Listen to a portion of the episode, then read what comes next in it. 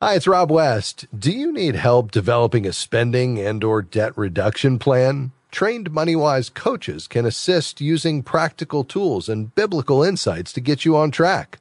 You can request a MoneyWise coach by going to moneywise.org and clicking the community tab.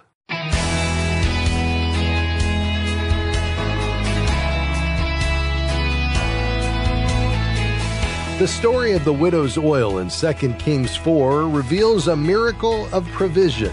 Can we learn something from it and apply it to our lives? Hi, I'm Rob West. Does God still provide for his people in miraculous ways? An unexpected check in the mail just when the car needs new brakes. What can we glean from those seven verses in 2 Kings? Well, I'll talk about it today, and then it's on to your calls at 800 525 7000. That's 800 525 7000. This is MoneyWise, biblical wisdom for your financial decisions. Well, we should always have faith that God will provide because he promises to, and he's always faithful. On the other hand, God is not an ATM machine, even though some people misinterpret the widow's oil passage to mean something like that. It's often used by proponents of the so-called prosperity gospel or name it and claim it followers to imply that God will always answer your prayers with financial or material gain. Of course, that's not at all what the widow's oil story is about. Here's what the passage is really saying, starting with the first verse in 2 Kings 4. Now the wife of one of the sons of the prophets cried to Elisha, Your servant, my husband, is dead, and you know that your servant feared the Lord, but the creditor has come to take my two children to be his slaves. What can we take from that? Well, a couple of things. First, that the widow's husband had been faithful and was deserving of God's provision. But also the creditor is acting against Jewish law by abusing a widow and orphans, and further, by threatening to enslave fellow Jews, which was also illegal. That sets the stage for what follows in verse 2. There we read, And Elisha said to her, What shall I do for you? Tell me, what have you in the house? And she said, Your servant has nothing in the house except a jar of oil. Well, what can we take from that? Well, it's saying that we have a part to play in God's provision. He expects us to use what we have, even if it's only one jar of oil. You see, God will often use what we already have to provide in ways we can't imagine. Scripture also has something to say about small beginnings in Zechariah 4:10. It reads, "Do not despise these small beginnings, for the Lord rejoices to see the work begin." Sometimes we don't expect God to provide because we lack confidence in the resources He's already given us. But when we fully grasp that God owns everything and that His resources are unlimited, well, our faith in His provision will grow and so will our gratitude for what He's provided. Now, let's move on to 2 Kings 4, verses 3 and 4, as Elisha speaks to the widow. Then he said, Go outside, borrow vessels from all your neighbors, empty vessels and not too few.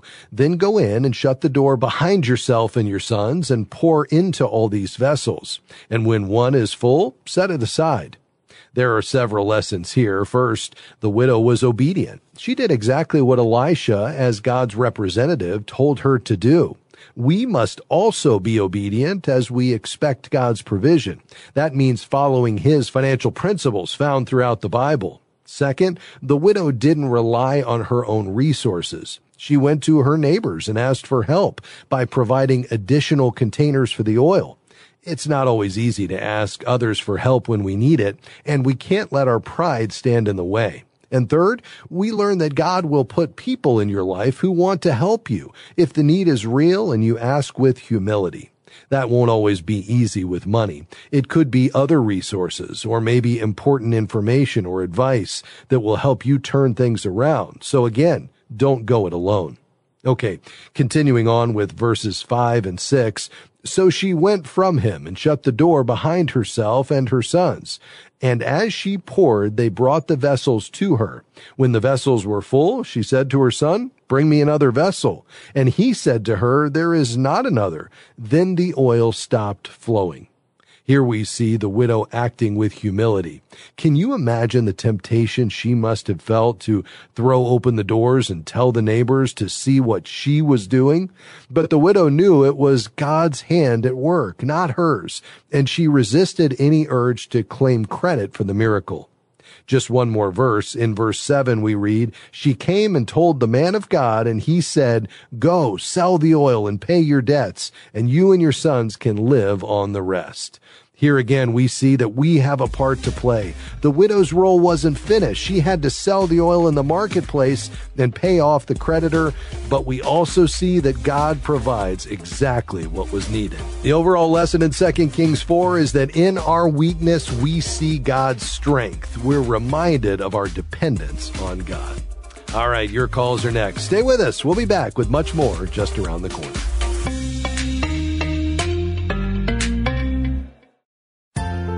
We are grateful for support from One Ascent Investments on the MoneyWise program. They manage a comprehensive suite of value-based investment strategies designed to help Christian investors live aligned with what they value most. One Ascent believes that if your values inspire the way you live, they should also inspire the way you invest. This can be a unique form of worship. More information is available at investments.oneascent.com. That web address is investments.oneascent.com. We are grateful for support from Praxis Mutual Funds.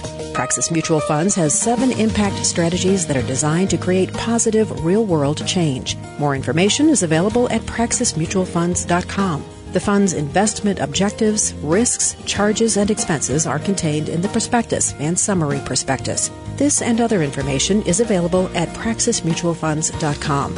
Investments involve risk. Principal loss is possible. Foreside Fund Services, LLC.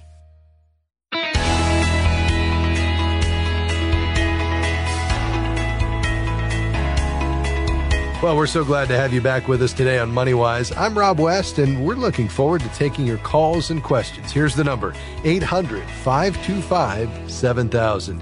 Uh, let's begin today in Louisiana. Kay, thank you for calling. Go right ahead.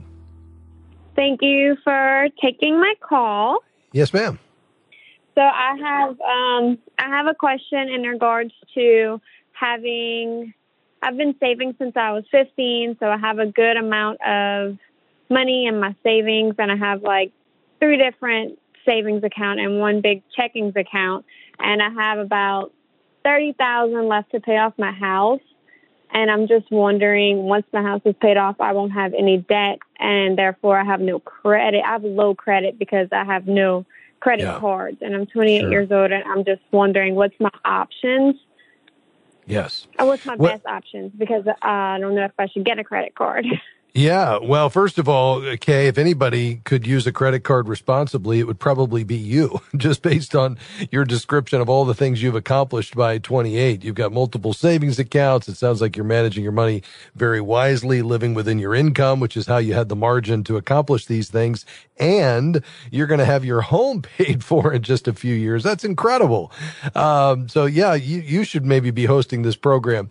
Uh, in terms of the credit card itself, you know, I don't have a problem with credit credit cards as long as we can handle money wisely, which includes only using the card for budgeted items. And if we can't, uh, deciding that we're going to cut it up because if we use it beyond our means and we don't have the ability to pay it in full, then we shouldn't be using it. It's really just a convenience factor, perhaps something to use.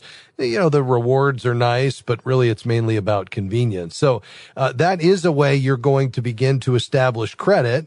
Uh, you may have enough credit to get a, an unsecured credit card because you have a home and a mortgage that you've been paying on time. If not, you could look to what's called a secured credit card, which is just a, essentially a credit card where you'd put a certain amount on deposit with the institution. They'd give you a credit limit up to that deposit. You would charge against it and pay it back each month, just like you would with an unsecured card.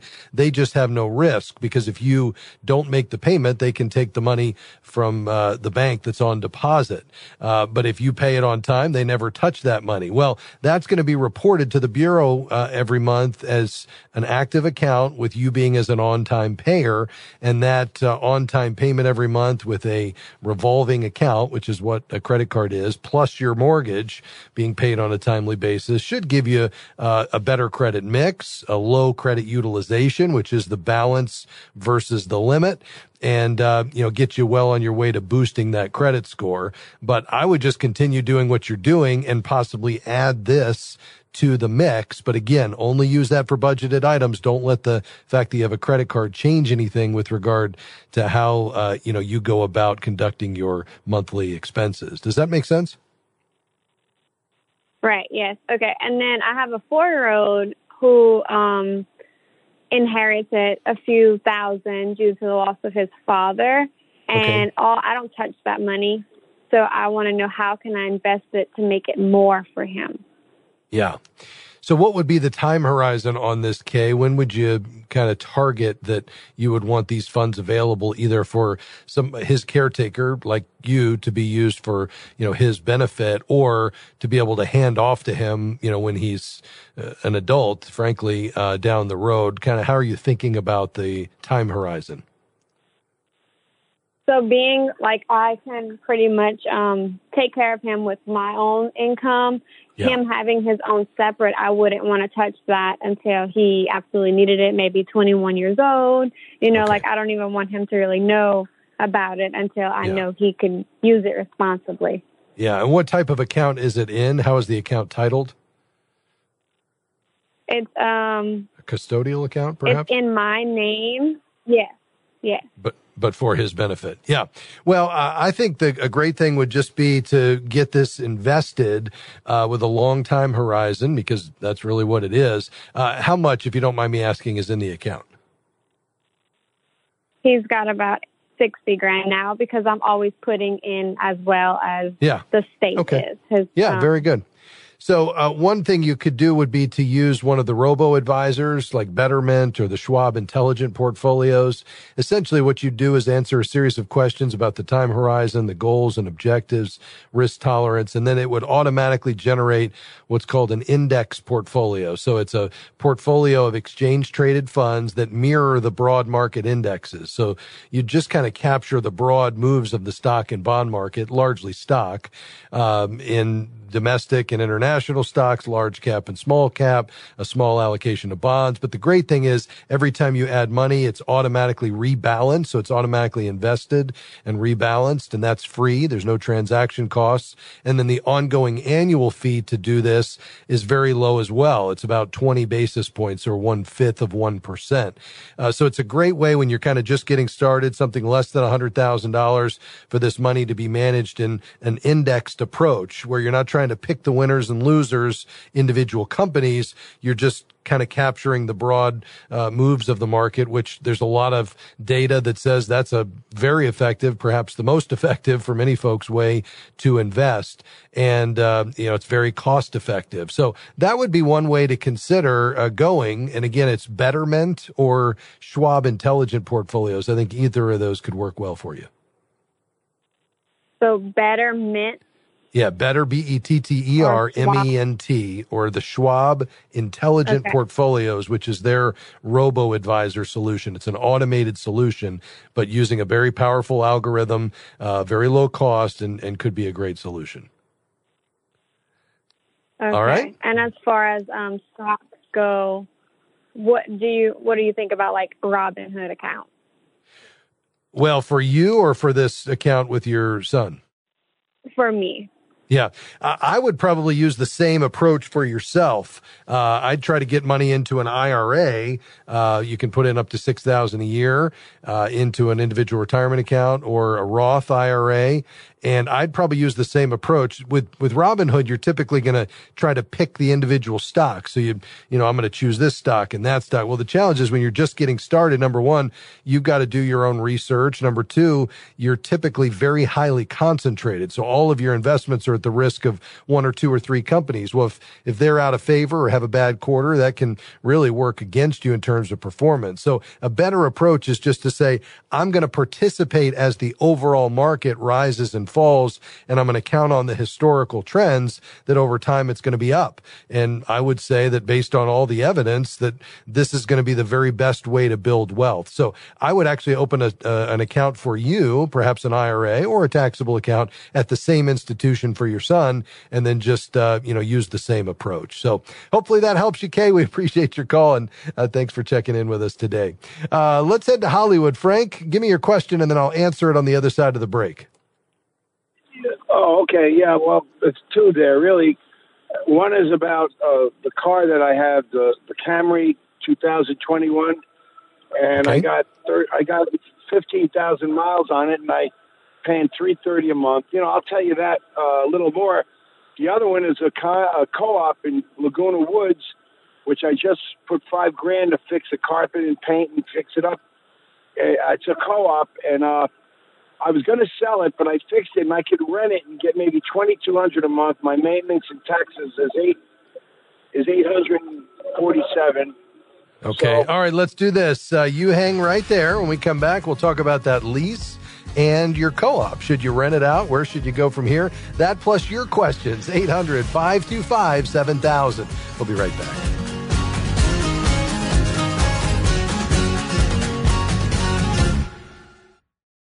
Do you ever feel stressed or anxious about money? If so, that's normal, but you don't have to accept that. You can find peace of mind and financial security. Learn how with the 31 day devotional Money Seeking God's Wisdom. You'll find powerful scripture and practical exercises for spiritual and financial growth. You can request your copy with a gift of any amount.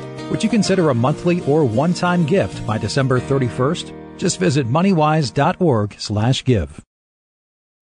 We are grateful for support from LightPoint Portfolios, which seeks out family and faith-friendly investments for 401k and 403b plans, integrating faith values and fiduciary duty. LightPoint Portfolios offers retirement plans for a variety of organizations such as businesses, nonprofits, and churches. And we're grateful for their sponsorship of the MoneyWise program. More information is available at lightpointportfolios.com.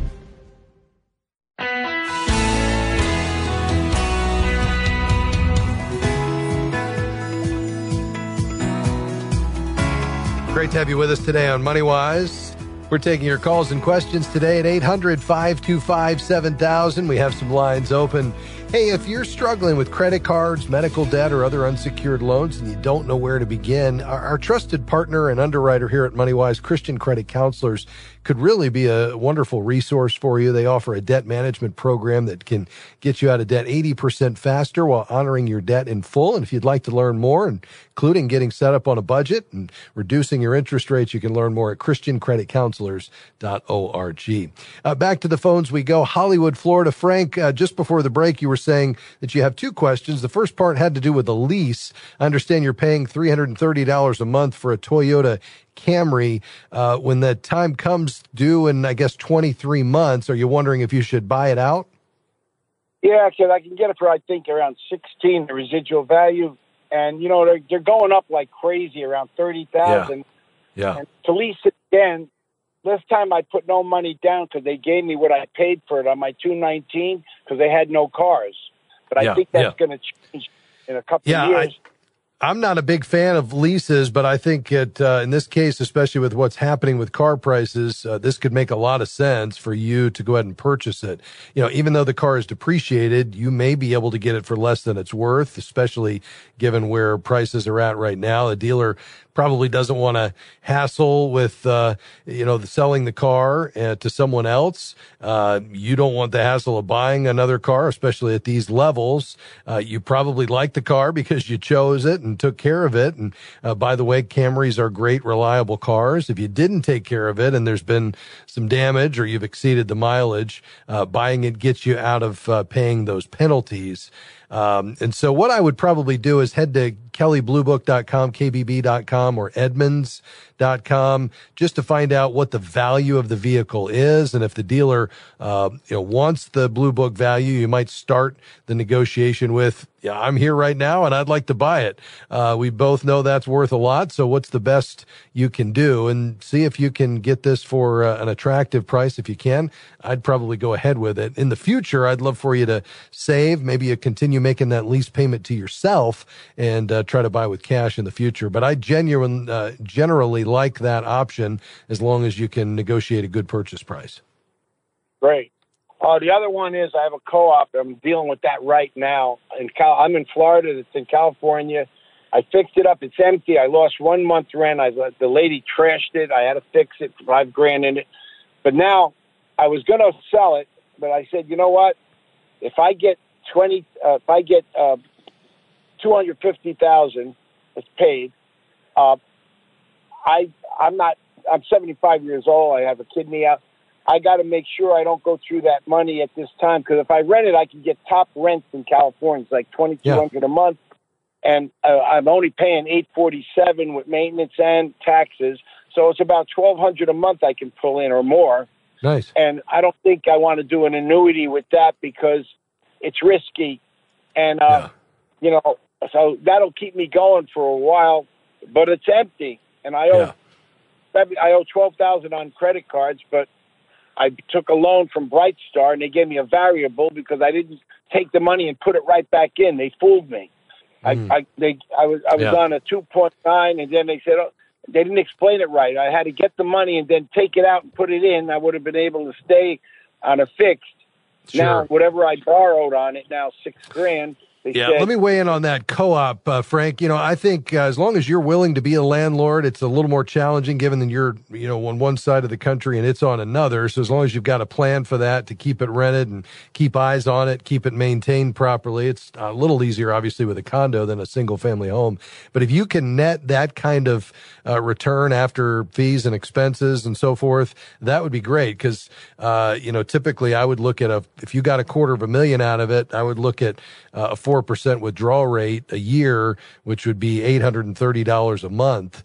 And if you're pulling in 1200 a month plus your asset is continuing to appreciate, I think that makes a lot of sense. Again, as long as you can do it from the other end of the country and you're up for the, you know, just the staying on top of it. And as you just experienced, there can be some downsides to this, which is somebody who doesn't take care of it or moves out in the middle of the night, breaks the lease. Maybe you've got to evict somebody. I mean, you just have to know what you're getting into. But if you account for all of that, then I think this could make uh, a lot of sense for you. Continue to build value, supplement your income, and let's really focus on limiting your lifestyle and taking whatever extra you have every month and paying off that uh, consolidation loan. Frank, thanks for your call today. Uh, Northbrook, Illinois. Claire, how can I help you?